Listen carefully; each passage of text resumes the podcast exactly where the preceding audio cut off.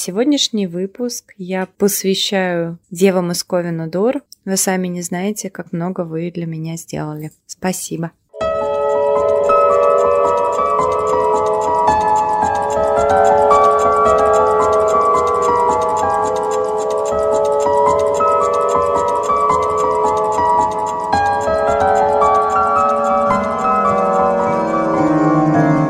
Всем привет! Это «Сестра Шекспира», подкаст о женщинах и литературе.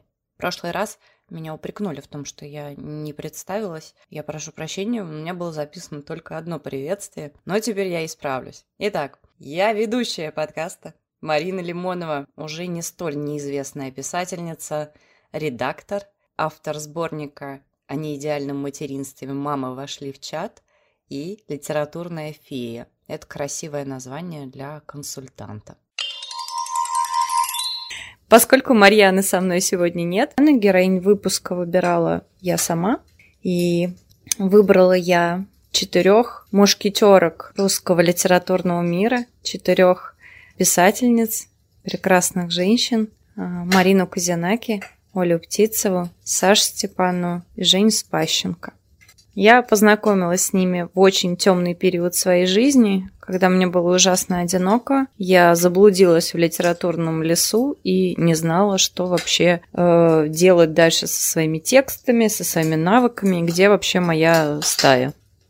Ну вот в темноте появились четыре веселых огонька. Я на них пошла и там увидела, что у костра сидят э, четыре женщины, четыре таких мудрых ведуньи, они были мушкетерками, но перевоплотились по ходу рассказа. И они рассказывают истории, очень откровенные, очень смелые, истории о своем творческом пути, о своих надеждах и неудачах, о других обитателях литературного леса, приятных, например, иллюстраторках или э, других писательницах, и не очень приятных, мягко говоря, о токсичных редакторах, о критиках, о хейтерах. И я понимала, что эти женщины прошли тот путь, о котором я пока только мечтала, который я себе только пока только фантазировала. И что там все совсем не так, как я себе представляла представляла что, оказывается, опубликовать книгу где-то в издательстве, это еще далеко не весь путь к тому, чтобы почувствовать себя настоящим писателем.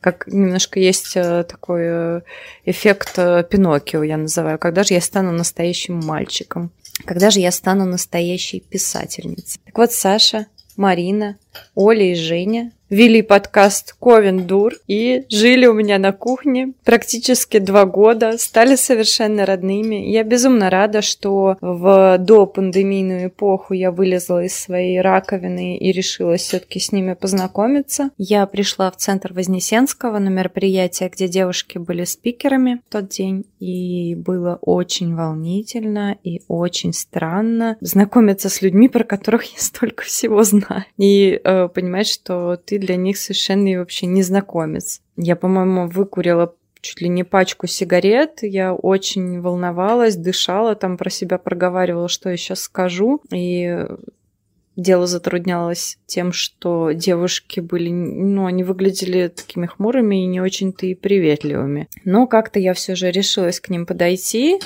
и сказала, что вот, я состою в вашем чате для патронов, мне очень нравится ваш подкаст. Я там чуть ли не паспортом показала, и они сразу же мне заулыбались, и мы познакомились, и все было хорошо.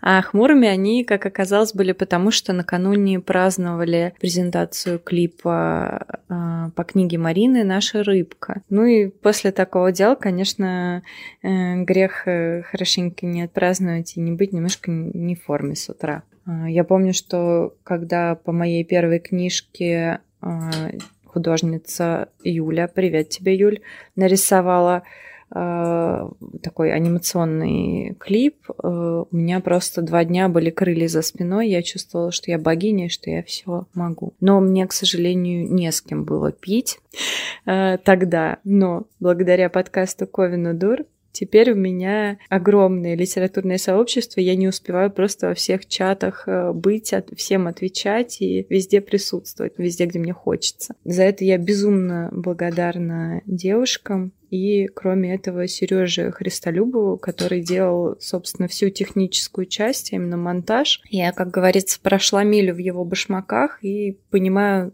как много зависит от э, хорошего монтажа. У меня пока это не очень получается, но надеюсь, вы меня простите. Надеюсь, э, подкаст все-таки можно слушать. И третий выпуск я посвящаю всей команде, которая делала Ковендур. Э, присуждаем премию, пока не существующую премию сестры Шекспира за вклад в развитие писательского комьюнити. Еще раз повторю, что если бы не они, то я бы не решилась, конечно, на многое из того, что я сделала впоследствии. В частности, вот делать свой подкаст. У ребят даже есть э, книжка для начинающих подкастеров, которая называется «В голос». Она у меня есть и в текстовом, и в аудио-варианте я положу ссылочку в описании выпуска, чтобы вы тоже могли туда заглянуть и, может быть, когда-нибудь тоже свой подкаст сделали. Но пока у вас нет своего подкаста, можете присылать истории мне.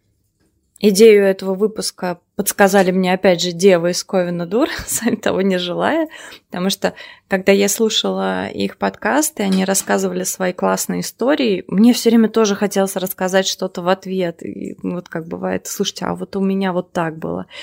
Э, ну, я, конечно, могла прийти это написать где-то в комментариях, но при этом уходила какая-то магия личного общения, личного разговора. И я подумала, почему бы не сделать такой формат, может быть, когда у меня будет свой подкаст, я попрошу слушателей рассказать мне свои истории и сделаю отдельный выпуск из них. В теории отлично. Истории вы прислали мне потрясающие. Я получила огромное удовольствие, пока я их слушала. На деле столкнулась с огромными сложностями, в частности со звуком, скачущим просто, скачущей громкостью, шумами, тем, что дофига всего надо вырезать, и поняла, что я не сдюжу просто собрать все истории в, в одном выпуске, поэтому сегодня будут истории девочек из Ковина Дур. Темы подсказаны нам Вирджинии Вулф. Это, это истории про библиотеки, про литературных матерей, про женщин, опыт которых нас поддерживает, и про рабочие места. Ковендур.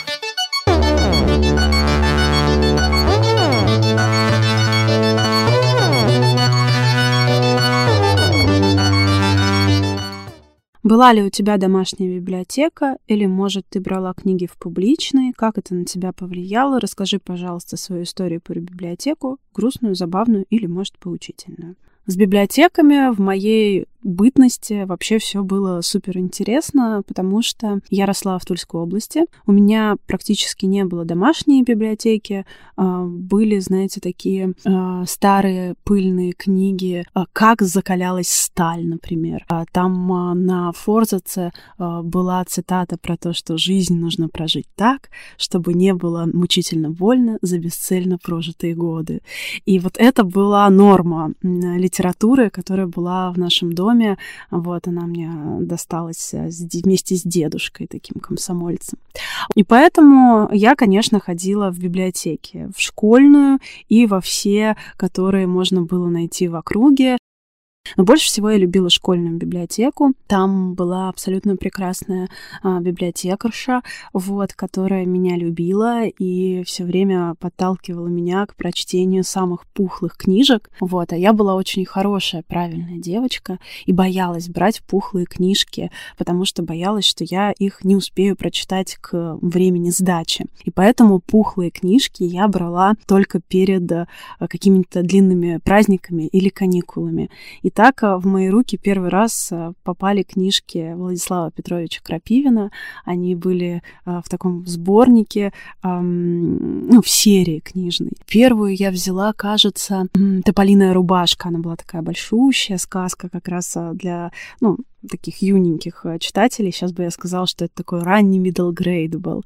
Вот. Я помню, что я взяла эту книжку и прочитала ее за два дня и поняла, что я сейчас умру, если не буду читать дальше. И во время этих э, каникул я пришла в школу, а, прекрасная библиотекарь, э, библиотекарка, библиотектресса библиотекарша, как вам больше нравится. Вот, тетушка в библиотеке, она, значит, э, работала во время этих каникул и выдала мне еще две книжки. И так я, собственно, познакомилась э, с Крапивиным. А еще я в библиотеку ходила вместе с бабушкой в другую, не школьную, и в... с дедушкой, и набирала кучу книг, и это было какое-то немыслимое, невероятное счастье. Плюс еще э, не было же интернета, и невозможно было погуглить, о чем книжка, там, не знаю, заранее решить, что хочешь взять. И поэтому я э, читала вот прям на обум что-то брала. Э, так первый раз прочитала «Властелина колец» еще в журналах. Был такой журнал, а, блин, как же он назывался? А, ну, в общем, там именно романы в этих журналах издавались. И помню, что «Властелин колец» был в шести или в восьми вообще журналах, и я их тоже брала и читала с огромным удовольствием. Поэтому к библиотекам у меня большая любовь, и мне до сих пор ужасно нравится, как пахнут библиотеки, как там по-особенному себя ощущаешь. Конечно, это были не те библиотеки, что сейчас, а, такие медийные центры, медиа-центры, а, где можно там посидеть, попить кофе, поработать, как в коворкинге, а такие вот трушные а, постсоветские библиотеки, то я их очень сильно любила. Привет! Так вышло, что до окончания школы я регулярно раз в несколько лет переезжала из квартиры одной моей бабушки в квартиру второй моей бабушки. Мои родители постоянно сходились и расходились, и я, ну, что логично, следовала за мамой то в одну квартиру, то в другую. И вот одна из моих бабушек по папиной линии была женщиной очень начитанной и читающей. И дома у нас была действительно классная большая библиотека. Но проблема этой библиотеки была в том, что там совершенно не было детских книг. Поэтому в детстве я вообще ничего не читала. Ну, за какими-то редкими исключениями, домашними заданиями для школы и так далее. Читать я не любила. Все, что я находила из книжек дома, мне было абсолютно неинтересно. Далее. Но при всем этом, например, мимо меня прошли такие книги, такие авторы, как Крапивин, например. Я только во взрослом возрасте вообще узнала про него и про его книги. И, конечно, магии не случилось, когда я попыталась читать во взрослом возрасте. Меня уже это почти не трогало. Но головой я понимала, что, наверное, такие книги мне были бы очень нужны вот в моем детстве. И мысль это вызывает у меня грусть, что долгое время рядом со мной не было каких-то вот таких теплых здоровских книжек. Но, тем не менее, даже в достаточно раннем детстве у меня были любимые книги, и это были энциклопедии. Э, темы, по которым я угорала просто с самого раннего детства, и мне кажется, они меня до сих пор не отпустили, это ведьмы и космос. Вот. И на праздники мне дарили всякие серийные энциклопедии, такие вот маленькие, тоненькие, которые в моем детстве были популярные, модные. Вот. И я их коллекционировала, собирала тоже, ну, до достаточно взрослого возраста, наверное, лет до 15. И вот мои личные книжные полки в обеих квартирах, где мне удалось в детстве пожить, они были уставлены этими энциклопедиями. Вот «Ведьмы» и «Космос». Так и живем до сих пор. Первый вопрос про домашнюю библиотеку. Конечно же, у меня была домашняя библиотека, мне кажется, как у всех постсоветских детей. И любовь к этой библиотеке мне прививала старшая сестра, потому что именно она сидела со мной, когда я была маленькой, у нас разница 5 лет, и именно сестра читала мне очень много книг. Поначалу это были книги со стихами, и моя первая любимая книга называлась «Радуга дуга», я до сих пор помню стихи из нее. Очень многое мы учили наизусть, потом это были сказки, потом какие-то взрослые истории. И сама я научилась читать довольно рано, и потом уже, конечно, просиживала с книгой часами напролет сама и проглатывала книжку за книжкой.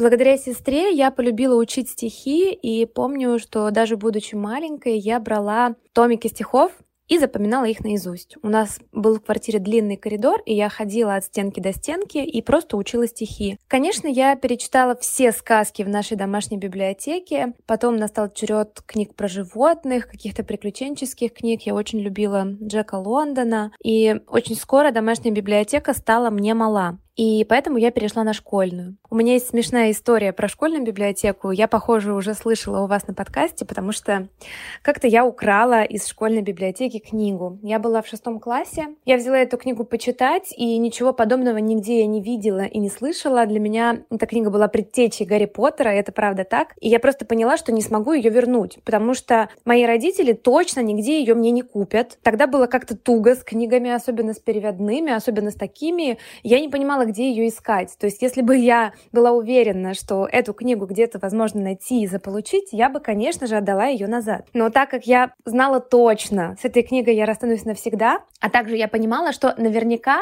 ни для кого она уже больше не будет так важна, как для меня, я разрешила себе это. И до сих пор мне не стыдно, я не жалею, что я ее не вернула, потому что я эту книгу перечитывала много раз, каждый год. Вот с тех пор это малюсенькая книга. Авторку зовут Мэри Стюарт, а книга называется «Маленькая метла». Она про колледж магии в Англии, про обычную девочку Мэри, которую привезли на летние каникулы, хотя в Англии все происходит в сентябре, потому что там летние каникулы каким-то образом еще распространяются на сентябрь.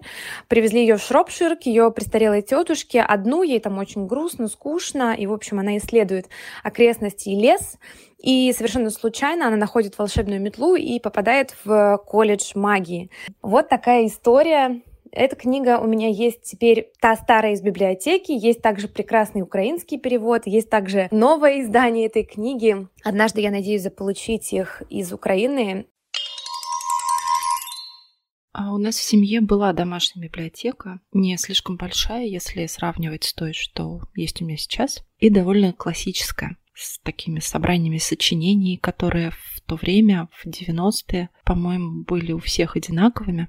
Из детских книг, что я помню, были сказки народов мира в разных сочетаниях, сказки братьев Гримм, кстати, не адаптированные, с такими довольно мрачными иллюстрациями. Пеппи Длинный Чулок, Малыш Карлсон, Алиса в стране чудес, разумеется, почему-то две совершенно одинаковых книги, Старик Хатабыч и так далее, такое достаточно классический набор детской литературы. А гораздо интереснее мне была библиотека крестного в доме у бабушки. Бабушка жила в Краснодаре, а крестный собирал криминальные романы. Я приезжала к бабушке на все лето. Там, конечно же, никто особенно не следил за тем, что за книга у меня в руках. Соответственно, все эти криминальные романы были прочитаны и перечитывались каждое лето не один раз.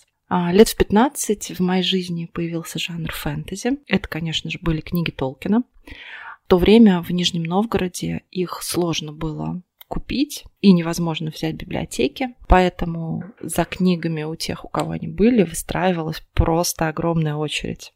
Я до сих пор помню какое-то трепетное счастье, когда уже очень потрепанная, непонятно чем живая эта книга, наконец-то доходила до меня, попадала ко мне в руки, и я летела домой, чтобы поскорее начать ее читать. Мне кажется, с тех пор я ничего похожего так и не испытывала. А, библиотека в моей жизни тоже, конечно, была, даже две. А, сначала маленькая, недалеко от дома, потом районная детская библиотека на площади Горького. Она там до сих пор есть и очень красивая. И где-то между переходом из одной библиотеки в другую со мной случилось то самое. Я не вернула книгу. Сначала я про нее забыла. Через полгода я вспомнила, но мне было уже стыдно ее возвращать. А потом она вообще потерялась. Я помню, что это была за книга. Это была последняя часть э, «Приключений Печенюшкина». Кстати, мое первое городское фэнтези, потому что действие там происходит в Новосибирске. И пусть меня простят дети, которые так и не узнали, чем закончилась эта история. Их голоса ко мне взывали еще долго. А не так давно я проходила мимо этой маленькой библиотеки с младшей дочерью, мы туда зашли. Мне захотелось показать ей библиотеку своего детства. Все были с нами очень милыми, а, в какой-то момент я собрала в кулак просто всю свою взрослую позицию, которая у меня есть, и призналась, что не вернула им книгу в далекие какие-то 90-е. Меня не наругали, наоборот, ну, все посмеялись и отпустили мне этот грех, а, так что мне стало немножечко спокойнее. Вот ну, такая история про библиотеку.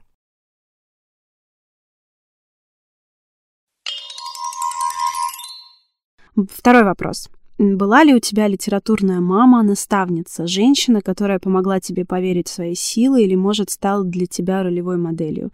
Расскажи немного про нее. Да, у меня была такая женщина, и это была моя учительница литературы русского языка Татьяна Викторовна Бахманова. А я попала к ней в руки а, в пятом классе и училась у нее четыре года до девятого, а, пока она не умерла. И это была первая вообще моя потеря, первое осознание, что какой-то очень важный, близкий и нужный человек может от тебя уйти совсем, навсегда.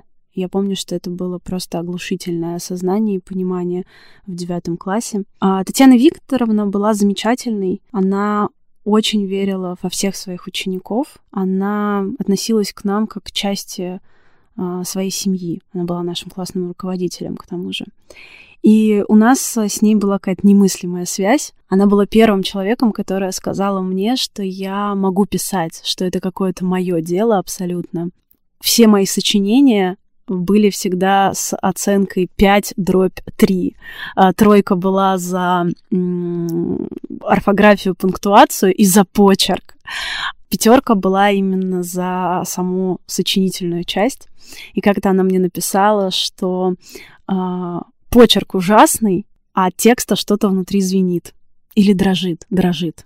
И вот это, мне кажется, было ощущение которое я принесла с собой спустя очень многие годы, потому что мне очень хочется, чтобы у людей от моих текстов дрожало, что-то внутри звенело, как когда-то почувствовала Татьяна Викторовна. И она мне подписала как-то тетрадку, а, где было что-то про то, что книжку, слушайте, нет, не тетрадку, книжку про то, что в подписи было, что вот однажды у тебя тоже будет книжка, что-то типа того. Я, конечно же, не поверила, но первую свою книгу я посвятила ей, потому что она, мне кажется, сейчас была бы очень горда тем, что со мной происходит, что я пишу, что книги моя работа, литература моя работа.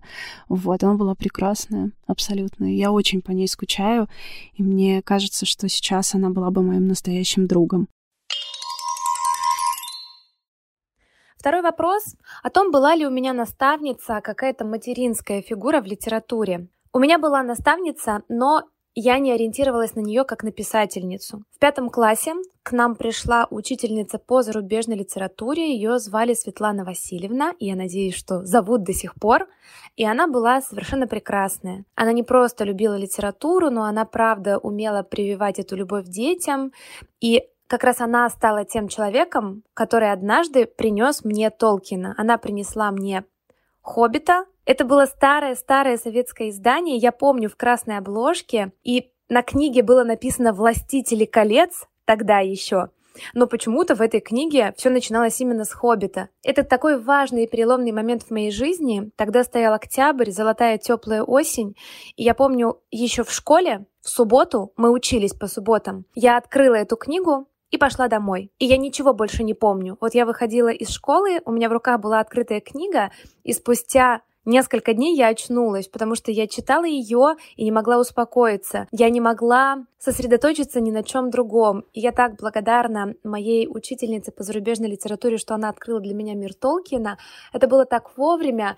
И я так ярко почувствовала сквозь эту золотую осень, э, сквозь свое детское состояние тоску Толкина по ушедшему безвозвратно волшебству, и мне кажется, что это ощущение навсегда со мной. Оно сформировало во многом мое творческое видение мира. И также эта прекрасная учительница занималась со мной и работала с моими стихами. Тогда я не писала прозу, по большей части я писала стихи.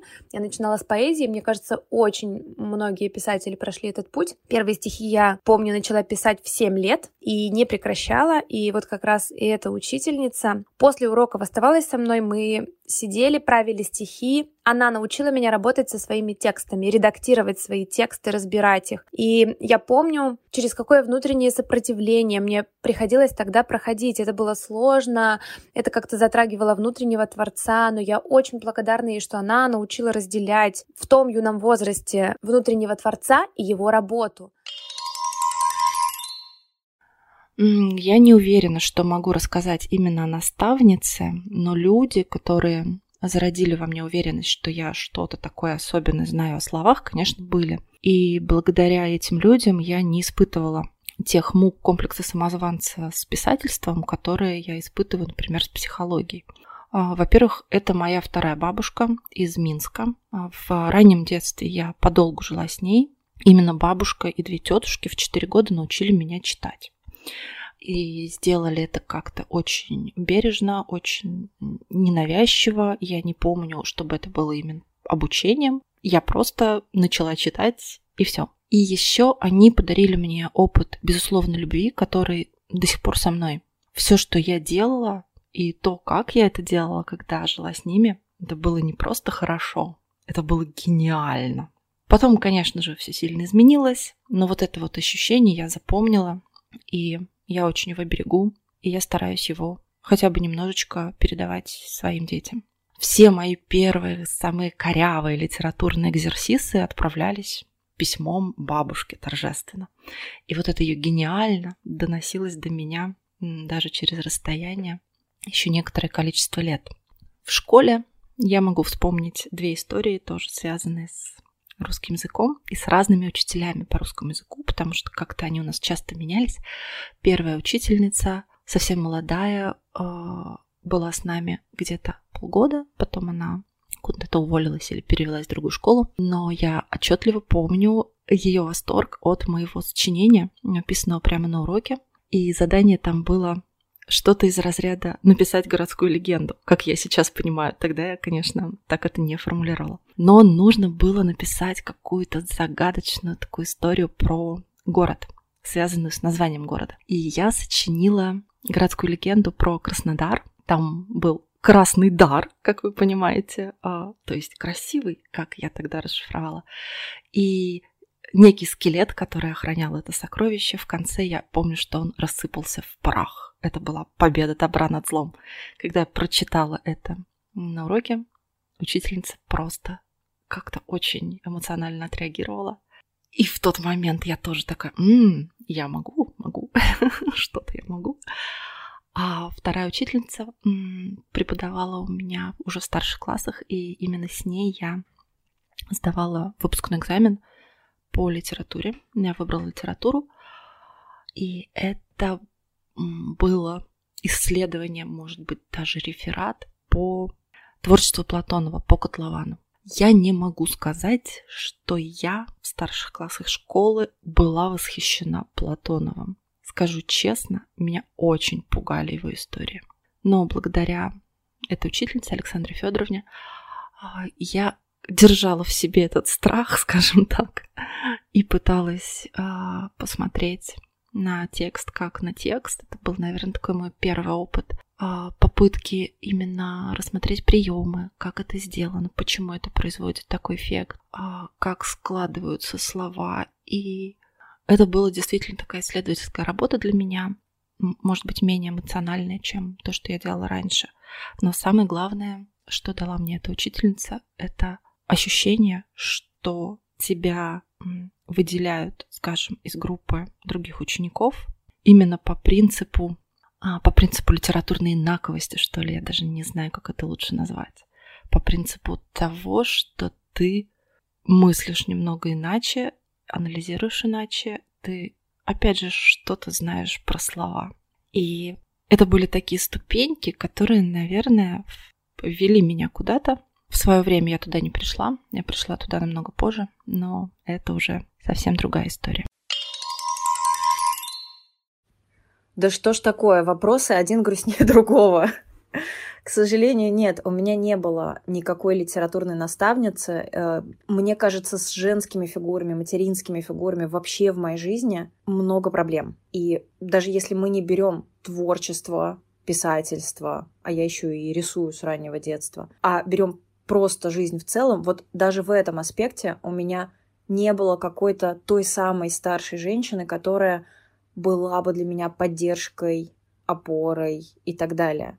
Все, что я помню из детства про женские фигуры, это критика, мой э, страх перед ними, но, может быть, не, не столько страх, сколько какое-то смущение, ощущение собственной неловкости, собственной неправильности. Женщины в моей семье скорее стыдили меня и с помощью именно вот этих вот эмоций пытались как-то меня воспитывать и делать такой, какая я должна была быть, по их мнению. Я, правда, сильно отличалась, похоже, и характером, и устройством своей там, психики, и нервной системы и так далее, что выливалось в мои увлечения, в мое поведение. Поэтому как-то вот не сложилось у меня ни с какой наставницей, а тем более с литературной. Скорее, ты знаешь, я даже могла бы сказать так. Мое творчество существует э, вопреки женским фигурам, которые сопровождали меня на протяжении взросления. Вот скорее это был прорыв, это была какая-то борьба, за это нужно было бороться, продираться к этому и так далее. Вот, снова грустно.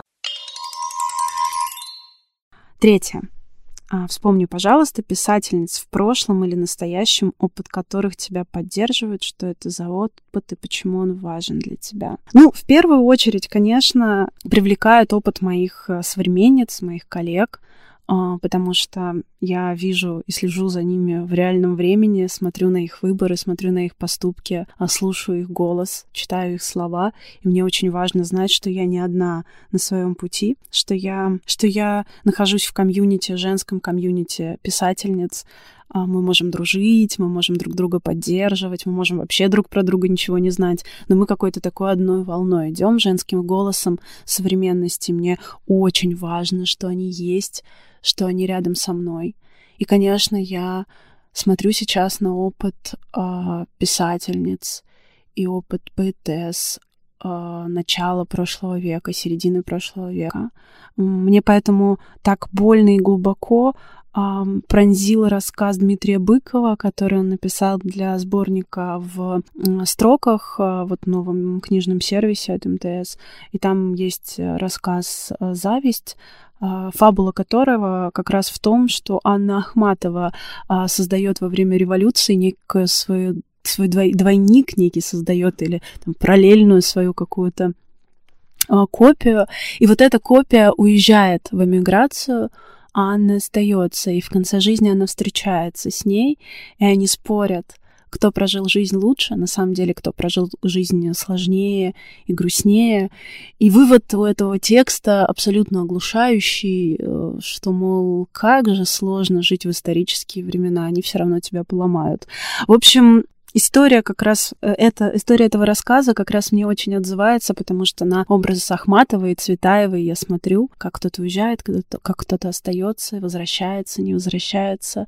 И для меня это, конечно, с одной стороны поддержка, а с другой стороны такая очень болючая вещь, потому что я в нее ранюсь, потому что вижу, как сильно исторические времена проехались по прекрасным писательницам прошлого, и все смотрю и наблюдаю, как они сейчас приезжают по нам.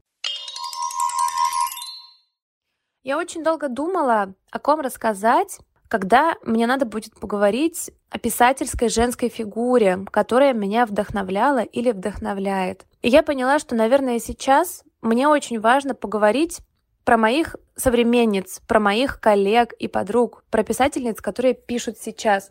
Потому что каждый раз, когда мы апеллируем к каким-то заслуженным фигурам, возникает разрыв между нами, молодыми, начинающими или продолжающими писателями, которые хотят добиться славы, и вот теми самыми метрами и метрессами. И поэтому мне так хочется поговорить о моих коллегах, потому что на меня, безусловно, очень сильно влияет опыт э, Саши Степановой, Марины Казинаки, Оли Птицевой, учениц и учеников, которые приходят, приходили к нам учиться на курсы Creative Writing, потому что я смотрю на этих людей и понимаю, какое огромное сопротивление им приходится преодолевать. Во-первых, им приходится сталкиваться с тем, что есть великие и заслуженные, а то, что пишут они, это какая-то непонятная литература.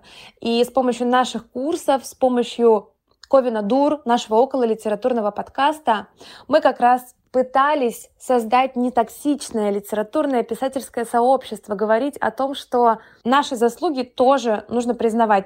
И меня восхищают наши ученицы, которые продолжают работать в безысходности, потому что непонятно, будет ли вообще завтра литература. Она, конечно, будет, но в каком виде, неясно. И все эти люди работают в каких-то условиях полного финансового краха, мне кажется, когда совершенно невозможно нормально зарабатывать на книгах. Поэтому они это делают, потому что у них есть душевный порыв. Меня однозначно поддерживает опыт моих современниц, потому что, конечно же, есть много прекрасных историй про разных авторок и писательниц прошлого, которым приходилось, ну, через что только не проходить, да, и просто для того, чтобы быть опубликованными и для того, чтобы иметь право писать. Вот, но все таки я больше всего опираюсь на опыт современниц. Я, наверное, назову русские имена, которые и так на слуху, это молодые писательницы, феминистки, которые часто пишут в жанре автофикшена, которые могут писать честно, открыто, прямо, откровенно и так далее. Это Оксана Васякина, это Женя Некрасова, это Оля Птицева, Саша Степанова, мои коллеги-подруги, Женя Спащенко и так далее. И вот именно опыт этого оголенного честного письма, наверное, для меня важен. И важен он тем, что он легализует мою собственную жизнь, мои собственные проявления. То, как молодые современные авторки пишут про секс, то, как они пишут про отношения, то, как они пишут про детство, про взаимоотношения с родителями. Оно все очень важно. Я это как-то и понимаю головой, да, весь всю важность разговора на эти темы, честного, прямого, откровенного разговора на эти темы.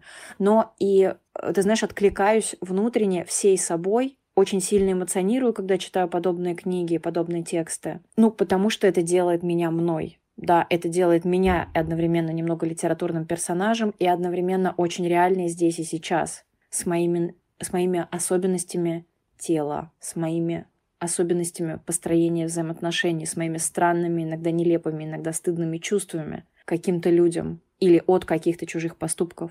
И именно вот такой разговор, не нон-фикшн, не статьи, не научные, научный разговор, да, не научные интервью какие-то там с психологами, а вот именно эти тексты настоящих живых женщин, которые проживают свой путь здесь и сейчас, параллельно со мной, а иногда даже в этой же стране. Вот это мне очень важно, и на это я опираюсь. А, Даша Сиренко, например, еще вот хотела ее тоже назвать и сразу не вспомнила. А, ее книга «Девочки и институции», что тоже для меня очень важно, как для человека, ну, много лет следящего за политикой, например, да, и вот это место женщины в политике, место женщины в государственных органах, как с этим быть, как про это говорить, как про это писать, как это вообще осознавать и, и осмысливать. Вот, как-то так. Мне кажется, этот вопрос просто создан для того, чтобы поговорить о Ковине Дур. Разумеется, есть писательницы, чьи биографии для меня очень важны и говорят со мной обо мне. Но сейчас мне хотелось бы рассказать именно про Женю Спащенко, Марину Казинаки, Олю Птицеву, потому что они пишут сейчас, потому что они рядом со мной, даже если территориально это не так. И я наблюдаю за тем, как каждая из них идет совершенно своей дорогой, идет по большому счету в одиночестве. Хотя мы все еще друг у друга есть, и мы поддерживаем друг друга, и, конечно же, мы постоянно говорим друг с другом и обсуждаем происходящее. Но на выбранной дороге в какой-то момент ты все равно оказываешься один. И все с этим справляются. Женя Спащенко сначала уехала из Киева в Германию. Раньше она писала сказки для взрослых, метафорические, с отсылками к мифологии, очень богато стилистически написанные. Потом она не писала ничего и вообще не знала, будет ли когда-нибудь писать, как она это будет делать, о чем это все будет. Но в конце концов она все-таки нашла свою тему и понемногу работает над автофикшеном о событиях собственной жизни, о всем, что произошло с ней. Марина уехала в Турцию и тоже некоторое время ничего не писала. Она искала свою тему, она искала свой голос, свой стиль, она сомневалась в нем. Но сейчас, к моему огромному счастью, работает над текстом, готовит книгу «Наша рыбка» к переизданию, и это будет уже не совсем та история, которую мы читали. Оля Птицева пока в Москве и тоже пишет, она пишет роман «Антиутопию». В общем-то, иносказательно о тех событиях, в которых мы все сейчас находимся и выживаем. И для меня все эти три непохожие истории сходятся в одном. В том, что они про некую неотъемлемую часть тебя, которая всегда будет с тобой, где бы ты ни был сам, в каких обстоятельствах бы ты ни оказался. Она может затаиться, эта часть тебя, и выжидать. Но в конце концов ты все равно вернешься к этому, ты все равно будешь писать слова, ты все равно будешь продолжать писать слова, потому что ты без них уже не можешь. Даже если тебе в какой-то момент покажется, что они ушли, они не уходят, потому что они — это и есть ты. Если у тебя своя комната, рабочее место, где ты пишешь сейчас, о каком рабочем месте ты мечтаешь. Так как я работаю из дома, мне кажется, вся моя квартира — мое рабочее место. Но у меня есть отдельный стол, а на нем стоит а, мой компьютер, а, стоит лампа, стоит цветок по имени Ваня, который я купила на книжном фестивале благотворительном «Фонарь» в Петербурге в э, чашке э, из керамической инклюзивной студии «Нормальные вещи». Короче, это прям какая-то знаковая штука, и я ужасно рада, что Ваня растет и пускает новые росточки. Вот, что там еще есть? Там стопка лежат книги, там всякие э, свечечки, которые я иногда зажигаю, а еще на стене перед этим столом а, висит картина сочинской художницы Оксаны Тарасовой, которую подарил один очень дорогой мне человек. А, Еще там а, висит а, открытка, для которой для меня нарисовала моя подруга, коллега, писательница, иллюстраторка и психологиня Марина Казинаки. А еще там висит большой плакат. И раньше это был плакат от No Kidding Press с надписью «Я тоже хочу стать женщиной-монстром». Он у меня провисел где-то полгода, наверное, или год. А потом я решила, что я достаточно женщина-монстр, научившаяся размещать свою агрессию, ярость и злость. И теперь у меня висит плакат от Партизан Пресс, на котором написано «Зорко одно лишь сердце». Меня очень вдохновляет эта надпись. Она делает меня сильной, наполненной не только злостью и яростью, но и любовью. Мне очень важно сохранять в себе любовь сейчас, в эти злые времена. Какой здоровский вопрос про рабочее место. Во-первых, для меня рабочее место для того, чтобы создавать какие-то тексты, действительно очень важно. Но это не уголок в моем собственном доме. Дома мне писать действительно сложно, где бы этот мой дом ни находился. Я для того, чтобы писать, выбираю какие-то очень природные, очень тихие места, с плохо работающим интернетом и почти без доступа, а, без какой-то связи, куда до меня сложно дозвониться, доехать, куда-то позвать, пригласить и отвлечь. Я действительно пишу с большим трудом. Мне для этого нужны подходящие условия, и я их стараюсь себе обеспечивать. Раньше я ездила в деревню, где живет моя бабушка. И это такая безлюдная деревня в Смоленской области, где не ловит интернет. Туда почти невозможно дозвониться. Я уезжала туда недели на две, на три в одиночестве и писала. Иногда я ездила к моим друзьям в деревню, но в другую страну. А, они фермеры, и, в общем-то, история очень похожая. Да, в другой стране роуминг, интернет только по Wi-Fi там дома в определенном месте и так далее. Мне действительно нельзя отвлекаться, мне нужно долгое время быть одной, желательно гулять по природе, по какой-то такой большой, внушительной природе, чтобы это были леса, горы, реки, где я могу слушать природу, слушать эти звуки и как бы отражаясь от них, отталкиваясь от них, слышать себя и слышать эти истории, которые разворачиваются, разворачиваются внутри меня. Сейчас я живу в Турции, и у меня здесь есть небольшой столик, за которым я периодически пишу.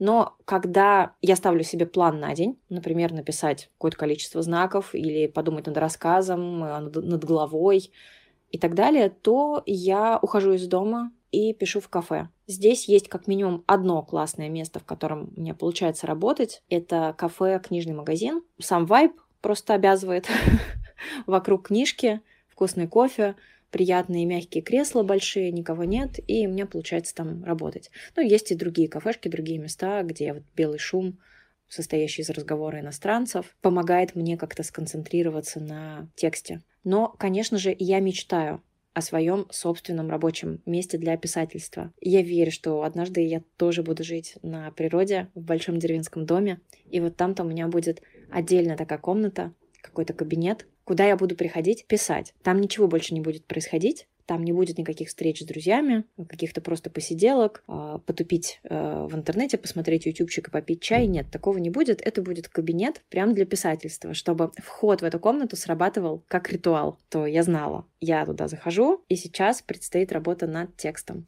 А когда я оттуда выхожу, я могу забыть про этот текст, и я могу снова быть кем-то другим, отвлекаться, развлекаться, болтать, зная, что вот есть такое волшебное местечко, где мой писательский процесс э, запускается. Теперь поговорю о моей писательской комнате. На самом деле, последние лет 5-7 в Киеве, когда я там жила, у меня никакой своей комнаты не было. И вот это была настоящая боль. Я мечтала о своем писательском уголке. Конечно, у меня был стол, ноутбук, но как таковой комнаты не было. Сейчас я нахожусь в Германии. Я живу в городке Бернау, рядом с Берлином, и у меня есть своя комната, я делю ее с котами. И это не совсем писательская комната, но у меня есть стол, за которым я работаю. Но в ближайшее время я переезжаю в Берлин. Я нашла квартиру, вот буквально через несколько дней я туда перееду, и это старая квартира в потрясающем Альтбау, э, в старом берлинском здании.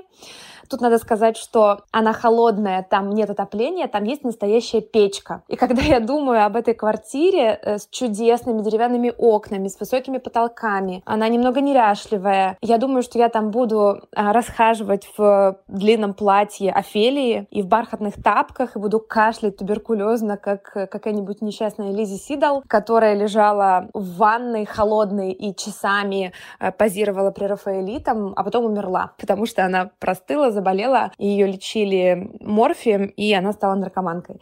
Надеюсь, что меня это будущее не ждет. Кстати, Лизи Сидал была тоже безумно талантливым художником, но ей тогда было не угнаться за мужчинами. Но я надеюсь, что в этой такой немножко богемной квартире с печкой я смогу закончить работу над своей книгой. Я сейчас пишу автофикшн о войне, и мне очень нужно какое-то безопасное, уютное творческое пространство.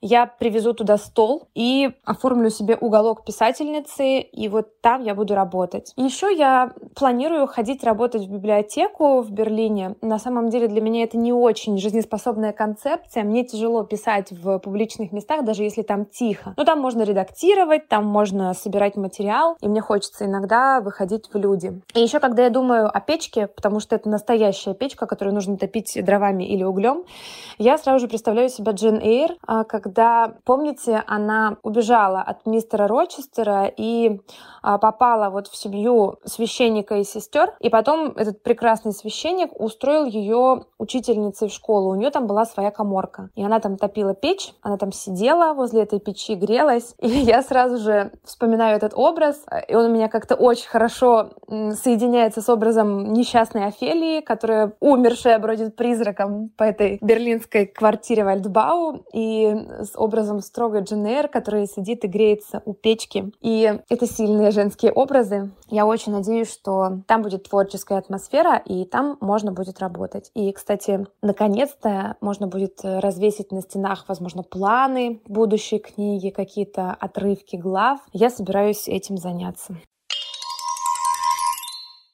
Долгое время я была сапожником без сапог. Я была писателем без стола. Я работала на кухне. Это было мое постоянное рабочее место. Я раскладывала на столе ноутбук, левой рукой, может быть, иногда что-то помешивала в кастрюльке, правой рукой убирала что-то в холодильник, а еще двумя руками печатала текст. Разумеется, все приходили и уходили на кухню, я пыталась в этой обстановке каким-то образом работать. И мне не казалось, что здесь что-то не так. Но потом в моей жизни случился прекрасный опыт работы на рабочем месте, когда тебе не нужно собирать все свои вещи по квартире, а они все лежат у тебя в одном ящике и всегда находятся под рукой. Мне это настолько понравилось, что я поняла, что я не хочу возвращаться в кухонное рабство. И я заказала себе стол с очередного гонорара за аудиокнигу это очень маленький стол, но у него есть полочки. Он стоит около окна. Прямо сейчас я сижу за ним и смотрю в это окно. Там дома, дома, дома. Небо с высоты 16 этажа, так достаточно впечатляющий пейзаж. Я здесь все сделала, как мне нравится. Повесила гирлянду, поставила настольную лампу, положила рядом какие-то важные для меня книги. И теперь моя работа, конечно, перешла на совершенно новый уровень. Если говорить про рабочее место мечты, то я бы хотела вместе с этим столом, наверное, просто в какой-то другой стране нынче оказаться, но это невозможно, поэтому я ставлю знак равенства между тем, что мне бы хотелось, с тем, что у меня сейчас есть. Эта история со столом кое-чему меня научила. Она научила меня ощущению, что сейчас, вот прямо сегодня, я еще жива. Сейчас, прямо сегодня, я могу что-то делать. И на самом деле мне может быть хорошо. В тот момент, когда я разрешила себе вот это ощущение хорошо, стало намного легче.